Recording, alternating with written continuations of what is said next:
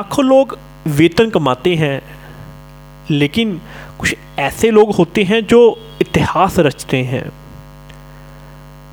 अगली पीढ़ी के लिए इससे कुछ भला नहीं हो सकता।